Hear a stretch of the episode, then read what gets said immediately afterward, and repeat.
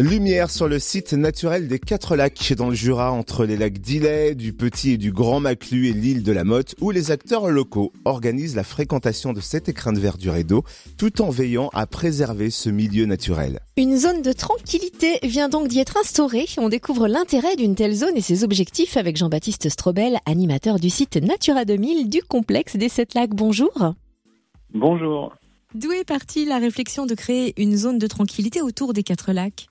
En fait, il y, a plusieurs choses qui ont motivé ça. Euh, bon, déjà, il faut savoir que depuis quelques années, euh, en particulier depuis 2019, il y a une, petite recrudescence de la, fréquentation de sites naturels en général euh, sur le massif du Jura. Et puis en particulier sur les zones qui offrent de l'eau et de l'ombre, parce qu'en fait on a des étés secs et chauds, donc naturellement le secteur des quatre lacs attire du monde. Du coup, on a une, une pression qui est, qui est, assez importante sur les, les espaces euh, naturels en général. Puis elle est d'autant plus importante, cette pression est remarquable sur ces espaces naturels qui sont habités. Donc il y a des riverains, il y a des gens qui vivent là, qui exploitent la forêt, qui exploitent des espaces agricoles. Euh, ils sont habités et puis ils sont suivis euh, parce que ce sont des sites à haute valeur environnementale. Donc comme vous le disiez, c'est le site Natura 2000 du complexe des Sept Lacs c'est un site où, on a des habitats naturels d'intérêt communautaire, hein, donc qui intéressent euh, l'Europe, et puis on a également des, espèces animales et végétales euh, qui sont protégées à la fois au niveau national et au niveau européen. Donc euh, là, sur les quatre lacs, on est sur les communes du Franois et de la Chaux du Dombier.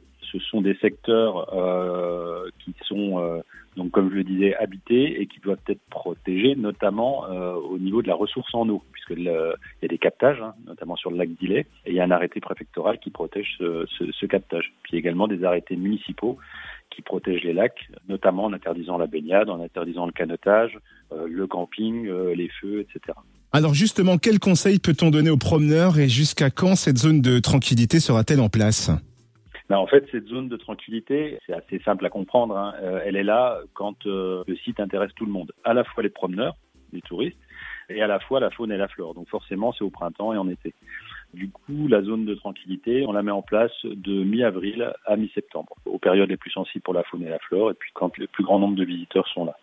Alors cette zone de tranquillité, euh, il faut savoir qu'elle est euh, volontaire et concertée. Hein, donc il n'y a pas du tout de réglementaire dans la zone de tranquillité. Elle est voulue à la fois par les élus, euh, le syndicat de gestion du lac d'Illet, le conservatoire des espaces naturels de, de Franche-Comté et puis le parc pour à la fois protéger euh, les espaces naturels et les espèces sensibles et à la fois protéger la, la tranquillité du site, euh, notamment pour les riverains. Merci pour toutes ces explications, Jean-Baptiste Strobel, animateur du site Natura 2000 du complexe des Sept Lacs. Et pour en savoir plus, rendez-vous sur le Facebook du Parc régional du Haut-Jura et sur son site internet www.parcaujura.fr.